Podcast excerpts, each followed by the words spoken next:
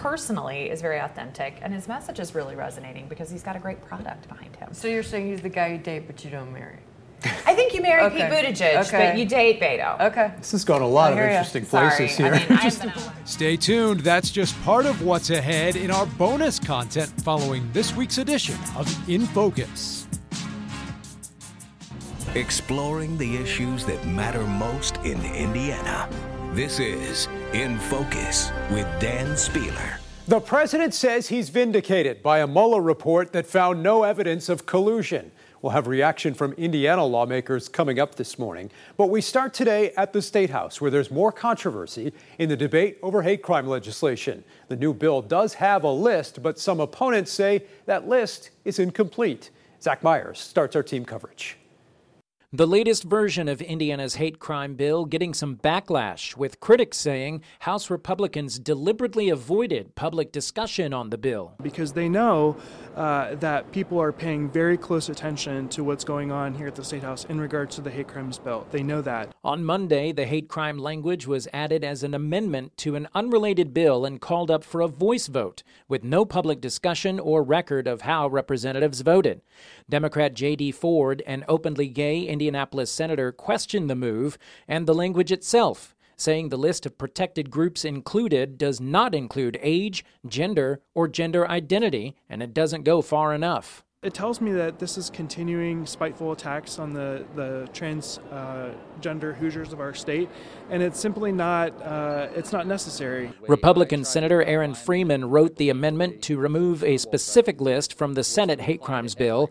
He argues that more general language is most likely to cover all types of bias without leaving any groups out. We need to cover everyone equally, and it needs to get us off the list. I think this bill is going to do both, and I would encourage both sides to hopefully find some common ground and agree on that topic. Governor Eric Holcomb, who has been pushing for a specific list of protections, applauded the action in the House, issuing a statement saying, This measure covers all forms of bias crimes and treats all people equally. Now we need to make sure we get to the finish line and move Indiana off the list of states without a bias crimes law. Still, Indiana Democrats and the ACLU are calling the governor hypocritical for supporting language that doesn't include gender identity. Where is he? Uh, he's the governor of the state of Indiana. He says he's for an inclusive bill. Let's push for an inclusive bill. Why isn't he out around the state pushing this? transgender people need to be on that list. We know that they are historically discriminated against, face um, a lot of violence in that community, and so they must be protected. And that was Zach Myers reporting there. This is the current list that's in the bill right now. While some advocates say that list needs to be longer, some lawmakers tell us they think this bill does cover everyone. Our Haley Bull has more. A commitment to protect Hoosiers from hate crimes has some saying the efforts don't go far enough. The language that was passed is not enough. When you leave out gender, gender identity, and age, you're leaving out thousands of Indiana women. Thursday, a representative tried and failed to make an amendment to a measure about academic credits for religious instruction to add a protected class list for any biased crimes, including gender and gender identity. But the speaker said it didn't reflect the original intent of that bill. The Start of the bill says any recognizable or perceived characteristic or trait. So everyone is covered. Now it's up to the Senate what happens next. Not really ready to say exactly what we're going to be able to do with that. We're having lots of discussions about it. We'll probably know right about the first of next week. We would urge, as I've said, as I stated, is take the bill to conference committee. Let's try to get those those uh, categories into the list. But for some groups asking for more specific protections. Everyone in the LGBTQ community needs to be protected, and right now, um, they're not. Reporting at the State House, Haley Bull. We have more on the hate crime debate on our website. Just click on In Focus. The collusion delusion is over. That was President Trump at a campaign rally in Michigan Thursday night as Washington now reacts to the Mueller report, or at least what we know of it so far. The White House celebrating the initial findings released by the Attorney General last weekend. But does the AG's summary tell the whole story? This past week, our Bob Donaldson spoke with Indiana native Marc Lotter, who's now the Director of Strategic Communications for the Trump campaign. What is the mood at the White House in the wake of that report being released from the Attorney General? I think everyone in the White House and uh, on the president's reelection campaign are, are pleased that this is finally over with. And after two years of nonstop uh, lies about what this president is and misinformation, the truth is finally out there. No collusion, no obstruction. The president has said that this is total vindication for him, but Mr. Mueller did not rule on the obstruction issue. Why didn't Mr. Mueller rule on that issue and leave it for the Attorney General to make that determination? Well, I'm not quite sure why uh, the special counsel decided to uh, to handle it that way. That's something that'll obviously be asked of him at a later time. But the key is is this is now two additional opportunities. Neither the special counsel nor the attorney general decided to pursue obstruction charges based on the evidence at hand, and that's why this reinforces what the president is saying, and that it's total vindication. And so now the decision is going to be how much of the Mueller report will be released. The president has said in the past that he is very supportive of the Mueller report being released, or at least as much as can be legally released. Is that still the administration's position today? Uh, yes, and you heard that today from the president at the White House. And it was also what the attorney general said in his letter to Congress yesterday. There's some very important things we have to remember that federal law, longtime guidelines of the Department of Justice apply here in that you can't release classified information or sources. You can't release grand jury testimony. It's considered secret. And then there's also a longstanding policy about not releasing information that would be unflattering to people who are not charged with crimes. And that's something the Attorney General has said that he upholds. And so he's now going to work with the, with the special counsel to have that information removed, but still release as much information as possible. Why does the administration feel that that's important to do?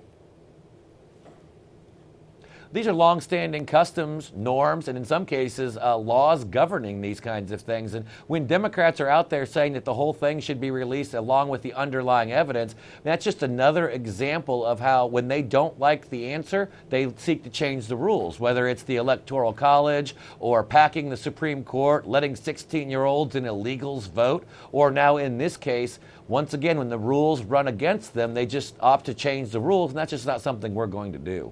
And given that, do you anticipate that the congressional uh, investigations will move forward and continue to be aggressive?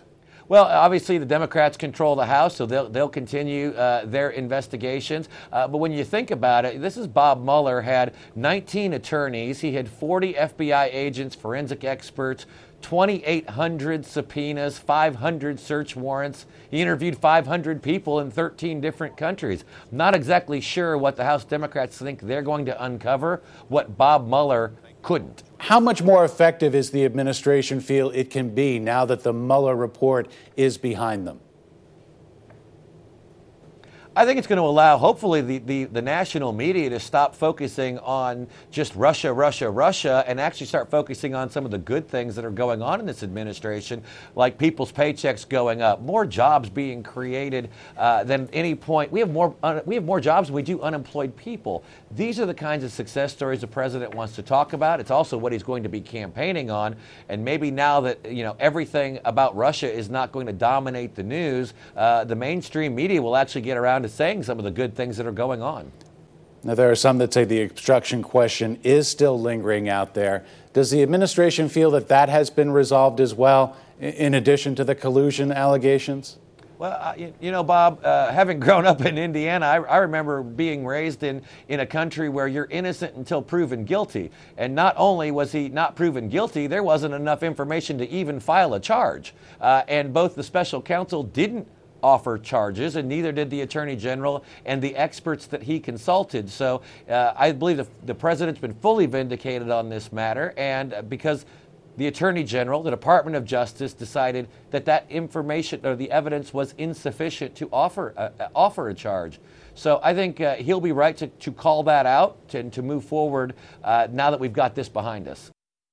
Meantime, this statement from Vice President Mike Pence this total vindication of the president and our campaign should be welcomed by every, every American who cherishes the truth and integrity of our elections. He adds the American people can be confident that the president and our entire administration will continue to focus where we always have on issues most important to our country. And from Indiana Congressman Andre Carson, Attorney General Barr's summary of the special counsel's report is just that a summary. It is his assessment of the information provided, made in just two days and unchecked by any outside source. And as it stands now, he says the summary is far from a full exoneration of the president or his inner circle. Up next, a lot of discussion in D.C. this week about health care. Also, a lot of talk about the race for president. More buzz for South Bend Mayor Pete Buttigieg. That's next.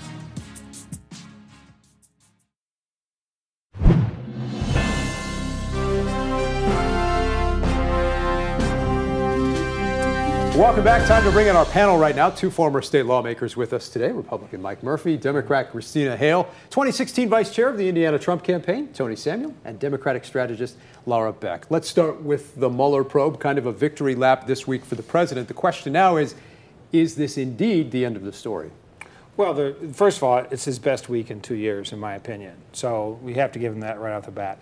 Second of all, there's uh, other investigations related or semi-related in Washington, New York, the Southern District of New York. We don't know how those are going to turn out. So I can guarantee those Democrats won't give up. I mean, there's a lot of uh, lot of uh, ammunition, so to speak, and they'll keep investigating until the cows come home. Will Democrats keep investigating? Oh, I think absolutely they will. I mean, clearly this has been highly politicized for some time, but there's also a great deal just of public curiosity. People want to know what's in the actual report. They want to read the hundreds of pages. Um, this was a very thorough, very thorough investigation. There's a lot of information yet we just don't know. 400 pages. Apparently, we learned on Friday that uh, apparently come mid-April we may see more details from the Mueller report with the AG possibly testifying in May. Tony, your, your reaction here this week? Well, after two years and, and more than that, and $30 million spent, and us talking about it on the show, and, and, and, and this hurting the president's ability to, to get things done a little bit, although he's gotten a tremendous amount done, but hurting his uh, poll numbers. This is a total vindication, total exoneration. It shows that this is actually the biggest political scam, I think, in American history that's been pulled on the American people, and they're learning now. So this is a, a, a turning point, not just for the president, but for the American people, for his agenda. Uh, it's going to help him with his reelection. It's going to help him with his approval. It's going to help him get more things done, and, and that's the best thing about this. Laura, your response to that? Uh, did Democrats get over their skis at all on the, the, the priority put on the, the Mueller report in, in recent I don't months? think so. I, I don't think I don't think that's the case at all. Um, I think if there's anyone who is responsible for low poll numbers, it's Donald Trump. Um, he unfortunately has put himself in a position um, for these poll numbers and for uh, for this activity. Uh, going back to the discussion about the report, I think what the Democrats are advocating now for is very common sense. Uh, the bar summary is just that it's a summary. It's a couple pages um, done by a political appointee who uh, was not in favor of the probe anyway to begin with. And by making the report public, as the president has said he's okay with, uh, gives everyone an opportunity to really do a victory lap and say there's total exoneration, if that's the case. Um, I'm just glad that no one colluded with the Russians. I think that was very positive news. But at the same time, until we see that report, we really don't, can't really say whether or not it's an exoneration. And how much of the report will we see? That's another question as well. I think most most of it. There might be some things that have to be redacted for uh, for uh, security reasons, for, based on other other things that are being investigated. But I think the best part about this. Democrats, although they want to see the report, and we all do, and we should, and the president said that's that's the, what he wants as well. You might see a lot that points back at where this thing got started, with the uh, collusion on the, the, the Democrat side along with the media, uh, the, the FBI, the, the, uh, the scandal at the top of the FBI and the Obama Justice Department, and that's going to need to come out as what well. What questions do you think still linger here? Well, I think a question really for Tony actually is I hear you talk a great deal about total vindication, but would you at least say that the president now has been proven to hang out with some really shady characters? I mean, there are a lot of people now going to jail. So uh, some of his nearest and some, dearest. some of those folks that, uh, the, the, yeah, Was he a you're right, that have gone to jail for crimes committed well before uh, this campaign, well before this campaign, and nobody being indicted for anything to do with Russians or Russian collusion, and that's the key point here. Some polling numbers here from uh, CBS News. We want to show you people being asked should the full report be released. Uh, 90% of Democrats, 60% of Republicans say yes. overall, that's 77 uh, percent uh, of voters who say yes, it uh, should be released. So there's the Mueller report out there, guys. Meantime, uh, some Democrats also pivoting this week, turning the conversation to health care as well. Some Republican senators apparently, quote, uh, blindsided, according to The Hill, uh, caught completely off guard, according to this article by the president's uh, renewed push this past week to repeal and replace Obamacare. Some complaining that it's a dumb political strategy heading into 2020 on the heels of, Mike, what you described as a pretty good week for the president after uh, the release of Barr's summary. Well, sometimes the president can't handle prosperity. If I were him, I would take three three weeks of victory laps to celebrate the Mueller report.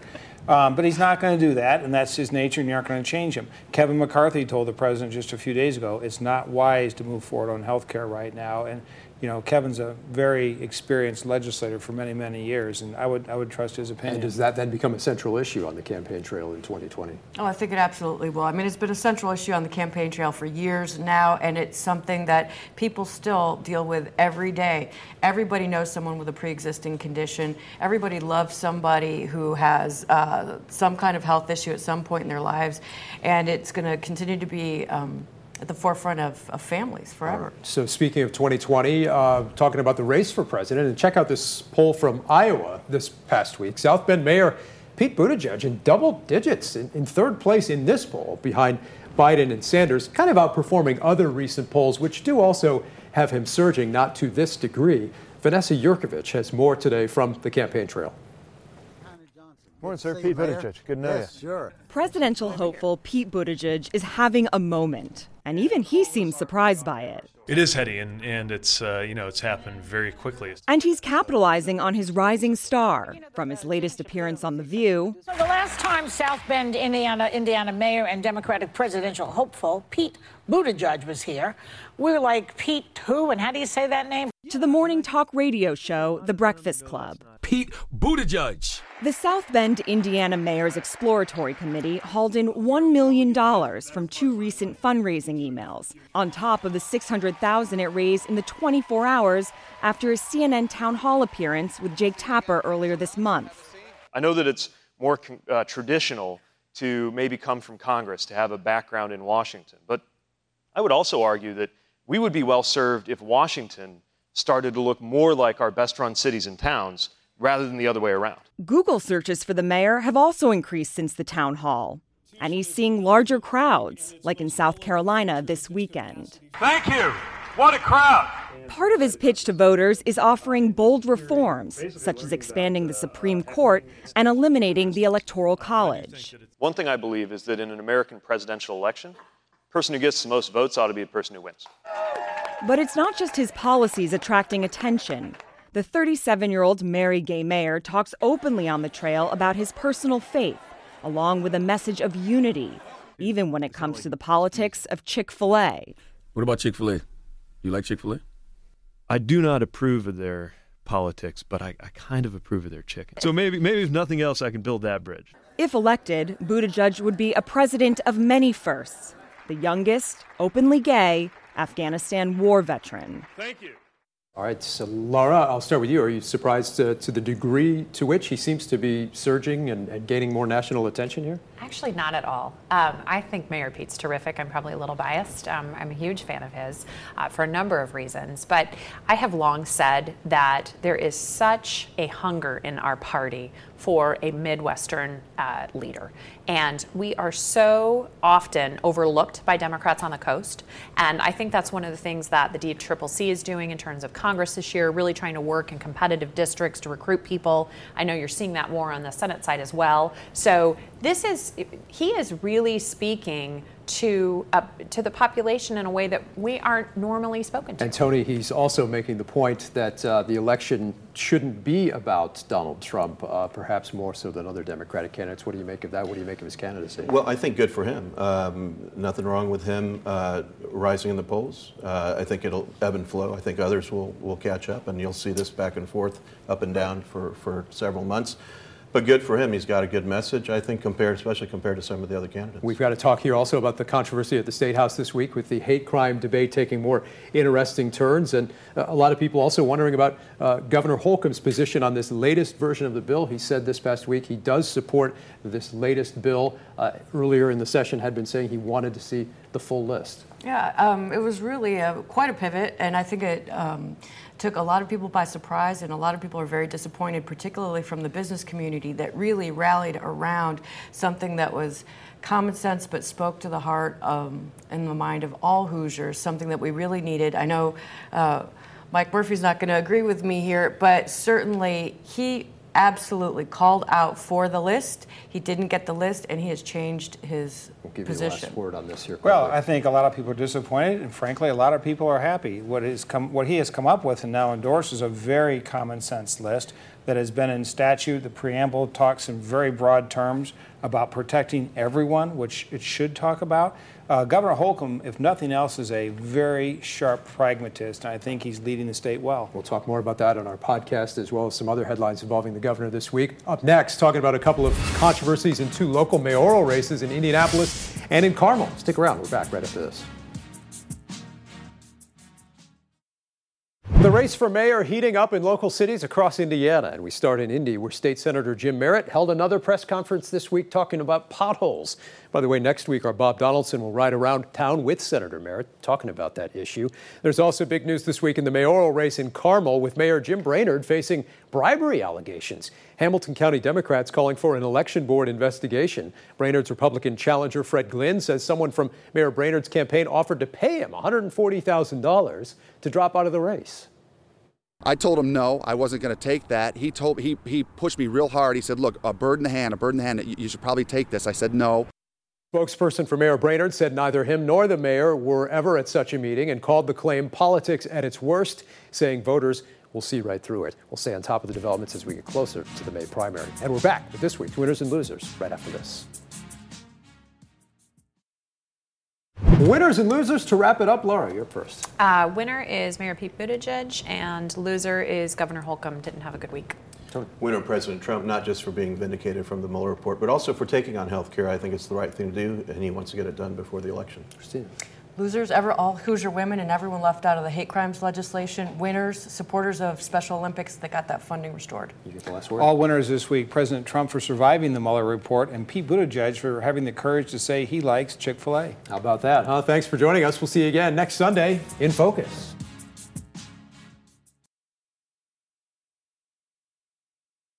All right, talking more here on the podcast with Laura Beck, Tony Samuel, Christina Hale, Mike Murphy.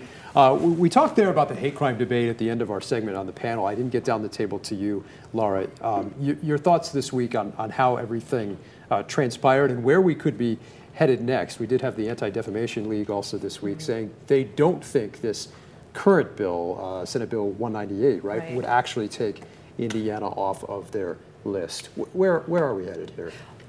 I, don't know where we're headed. Um, but what is really unfortunate, and Christina mentioned this um, earlier on the show, what's really unfortunate is the way the law is written right now, and Representative Carey Hamilton um, put out some information on this on Friday, that women are not covered. So if Christina and I are victims of a hate crime, we're not covered under this because the list has been taken out. And it's really unfortunate because the governor made this such a cornerstone of his legislative agenda this year. And to acquiesce to the more conservative wing of his party because they don't like the LGBTQ part uh, is really incredibly unfortunate and it doesn't move the ball forward at all. So there still is time in the session. Hopefully it can get worked out. Um, but it remains to be seen. Is this as opinion. far as Republicans will go on this bill, do you think, or is there? Is I, there th- I think there? so. I think a couple of things. I don't think the Senate is going to um, backtrack on where, what came out of the Senate uh, any more than is going for this House bill if they do that, and I, I think they will.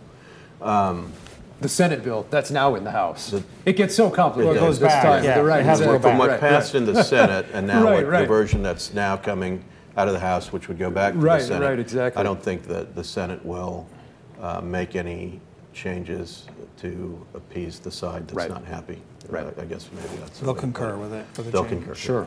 If, if, if at all, but I think they will. And now, as far as the business groups go, the state chamber has said, let's Kind of a mixed this. response from Yeah, business groups and, and, yeah. Mm-hmm. and uh, a mixed response from business groups, but the state chamber is backing this. I think if we go back to what Speaker Bosma was saying at the beginning of session, he was warning, don't let um, don't let getting uh, don't let it be an all or nothing. If you can get something out of this, and I think what he did, although it's easy to criticize, I think it was a brilliant move to get something out of the House. I don't think it would have happened if he hadn't done what he did. You guys talked a bit about this on the show this this last week. Um, this BMV story and how that kind of behind the scenes may have played an impact on this conversation here somewhat. I think so. I think um, regarding license plates and gender. Exactly. Well, I guess it was driver's and, licenses. And so the BMV the came out license. and said, no, we're going to recognize right. the third gender, and you can uh, apply for your license um, with a lower standard than had been to change your gender with a lower standard um, that was much more convenient and made much more sense for um, the population of people that, that want to avail themselves of this. And uh, they tried to walk it back. And I think it spooked people it, because they felt out of control. And having, you know, I think Mike would agree with me on this, having served in the legislature, there are a lot of people that want to control everything within the different administrative units and they felt out of control and wanted to. Speaker Bosma said last week at his press conference that that complicated things. He said, I can't explain, but it just it just did. It complicated. Well, it complicates things because, as I always say, 80% of the legislation that passes in the state house is actually based on emotion, not facts. The fact are the two things were separate. Um, the, the, the people who, who filed a petition to have X on their driver's license pointed to a rule that had been in effect since 2009 and BMV, with the governor's approval, said, "Yeah, we have to we have to obey our own rules," and so that's why they granted. It had nothing to do substance-wise with the the hate crimes bill. And as far as the hate crimes, um, you know, not mentioning women, it doesn't mention age either. So we're, we're, we're going to discriminate against old people, young people, 14 year olds, 12 year olds, anybody that could be attacked because they're 12 or 13 or 91 or 2, right? So there's a lot of, there's a lot of, I guess, maybe missing parts. But I think the, the hero in this whole thing is Representative Steuerwald. Last fall, I said that this would develop this way, and eventually Steuerwald's bill would prevail, and it's going to prevail. You know, for the most part, it's going to prevail. And I agree with Tony. The Senate's not going to take this back on. Again, they've had their debate. They're going to concur, and and most sides are going to declare victory. The other thing I want to point out too quickly is also quickly is that coalitions always fall apart. Somebody always breaks away and cuts a deal, and the chamber has cut a deal. Now, I think, Mike, you're absolutely right about emotion. This did pivot on emotion, um, particularly with the tipping point with the driver's licenses. But I don't understand your point about age. I mean, that is an absolute well, universal. At, at some point, everybody's going to be young, and if you're lucky, you get to be middle aged. And more than half the people are going to be women. But don't forget, though. But that's not you, everybody, is it? No. Don't so forget, though, when you go yeah. into the. I'm sorry to interrupt you. When you go into um, when you go into age, there actually are sentencing enhancements already in place um, in the legislature if a child is a victim. So if if someone you know murders a child, there's a sentencing enhancement that is in place that already can be applied. And, so, and, and there's already elements so, of the law that make room for a judge to consider bias. So yeah. I think that the issue here is is going to be is if this does get through and you have folks declare victory, and I don't know if all coalitions fall apart. I don't think Freedom Indiana fell apart. Um, Chamber was part of Freedom Indiana, but but Freedom Indiana did not fall apart. Um, I think, though, if you're looking at it from the perspective, what's going to happen is when this actually, if this is so watered down, what's going to happen when it actually is put into play and a prosecutor has to use it? Um, will it even work? That's the challenge. I, I, think it will work. I agree with Mike. Representative Steuerwald deserves a, a lot of credit. He points out, I think rightly, that this allows for bias to be an aggravator, going back to the other code that then shows that the judge can use this aggravator to enhance sentences. And it'll cover all groups and not allow for any groups to be um, not included, which, which could happen if there's a list. But one of the points that the business community rightly makes is that we want to attract and cultivate talent of all of all shapes and sizes here in Indiana, and they see this bill as a big mistake because it telegraphs to other parts of the world that we are not inclusive, we are not welcoming, and we're already working under the weight of RFRA and how that really harmed our state's reputation. Um, that that piece you know, aside from the functioning of the bill, one of the business reasons why they wanted it is still at play. Yeah. They're Well, not do you- satisfied. Christina, do you do you endorse the fact that they took out law enforcement officers as a protected class? Oh, you're just getting just silly. You asking brought up that you have brought up that point since the beginning, That's and true, you've though. been saying that you personally, I believe, would have been a piece of that because you were the relative of, Of a law enforcement him. officer, which was in there at one I, point. I, I, I, I, from a personal standpoint, um, I spent many years consulting with Prosecutor Curry, and law enforcement officers really should be protected, um, especially in the current climate they're in. Then what about firefighters? Everybody should be protected if, if, if Exactly. there is. That's and- my point. that's Everybody should be protected. If we start naming people, if we start naming every single, you know, red-headed people, dark-headed people, people that are bald, people that are not bald, then we end up with nothing better, in my opinion, than the than the license plate law we have. we have You're just going 142 bald. You're not license sure if you're going to go bald, but you're going bald I at think the 53. biggest issue is that the Republican Party just is they they cannot get their head wrapped around LGBTQ issues. They, they just can't. Um, and corporate America has moved so far beyond that. Um, most of America has, but the folks in our legislature have not. All right, it's going to be an interesting debate playing out there in the halls of the State House with really just weeks remaining now Yeah. in this legislative session. A lot Less to get four weeks. a lot of headlines that continue to come um, at the State House, no doubt, pretty quickly. Um, also, obviously, the news in Washington this week and the Mueller probe. We're obviously at a point where the Trump campaign, Tony Samuel, those uh, uh, at the table who are Trump supporters, uh, feel very vindicated.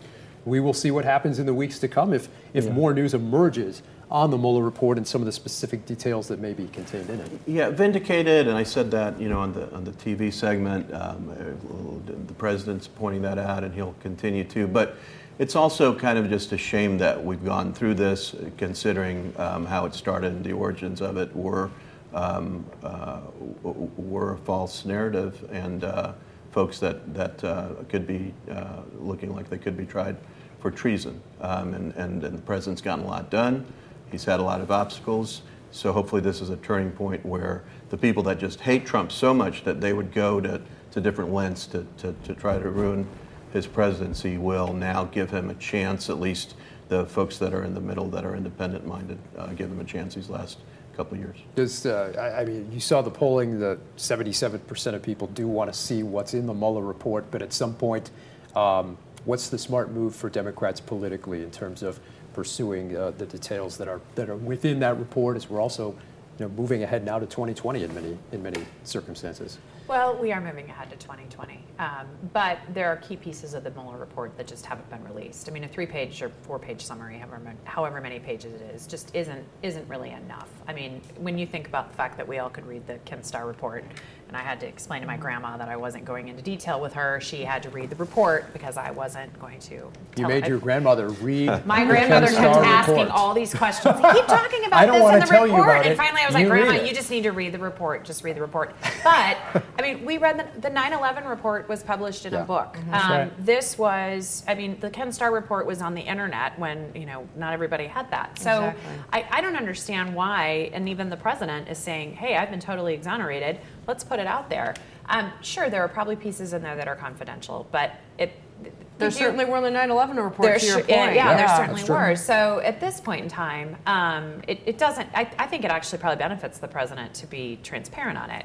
Um, for Democrats, I think Democrats have to continue focusing on um, issues like health care. They have to keep focusing on the various issues that got them elected in the first place. Which is easy to focus on this week. It was right, put exactly. squarely back in the Impeachment news. did not get everyone Right. get get everyone in office, and I think that when you see someone like a Pete Buttigieg who's picking up momentum um, in the polls, that I think that's promising because I think that shows where rank and file Democrats want the party to go.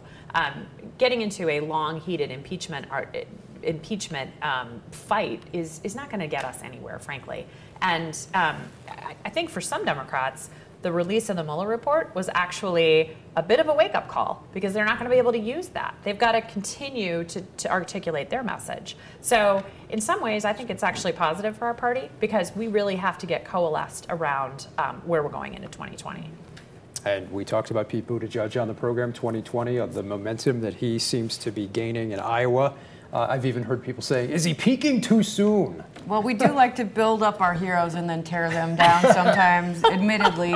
Um, this is going to be a long campaign trail, but what's interesting about Pete, too, is he's not known for being some incredibly accomplished orator. He's known for being an intellectual, a thinker, somebody who can get things done, someone very practical, who cares about curbs and sewers just as much, you know, as economic development. So I think it's really interesting. Um, and actually, Laura made an excellent point earlier. There is this hunger for wholesome, uh, Midwestern leaders in the Democrat Party, and certainly people are getting a taste of what that might look like in a presidential candidate. You've got some roots there in South Bend. Well, I, I have said it frequently on this show. Pete Buttigieg is the best mayor South Bend has had in 60 years. Now, that's not a very hard bar because we've had a lot of really bad mayors and the city's had a lot of problems. You want to go toe to toe over Joe Kernan? Well, yeah. College Football yeah. Hall of Fame, yeah. yeah let's you want to go toe to toe? Let's talk about the College Sound Football Hall of Fame and the failure that was. Oh, but anyhow, all the government money that went into it. But um, the fact is that he likely will not be the nominee he'd be a great vice presidential nominee. I'd love to see he and uh, Mike Pence go at it in Indianapolis. That'd be an interesting debate, right? Actually, vice presidential that debate. Would be, it would be, be a, lot blast. of fun. I yeah. would buy a ticket Could to you that Could you imagine one. Pete Buttigieg and his husband taking over uh, the vice president resident from uh, Governor it would Pence? Be, it would be vice wild. President Pence and Mrs. Pence. There was a lady, by the way, quoted in Politico yesterday, who went to both a Buttigieg dinner and a, a, a Beto O'Rourke, and she said Beto O'Rourke fires you up, but Pete Buttigieg has substance. I think we all dated somebody like Beto in college, really. And frankly, I just seriously, who didn't date a Beto in college? I mean, you know, it.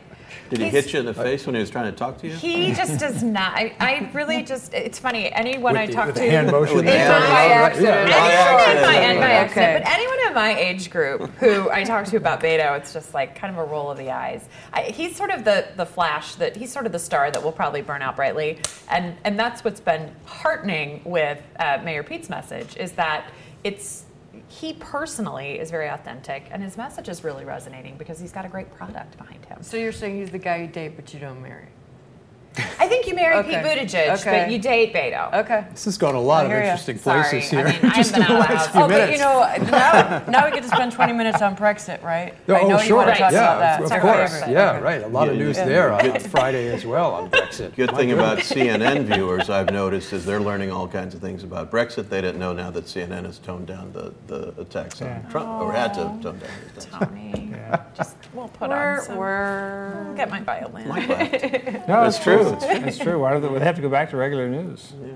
Well, there's plenty to discuss, no yeah. doubt about that. We'll continue to discuss it right here, guys. Thank you so much, Mike Murphy, Christina Hale, Tony Samuel, Laura Beck. We'll see you all again Thanks. next week, and go Purdue. Yeah. Hopefully they can. We're taping this Friday. Hopefully they can get it done Saturday. Go into the Final Four, right? Great. It'll be Weather fun. up. Exciting. All right. We'll see you next week.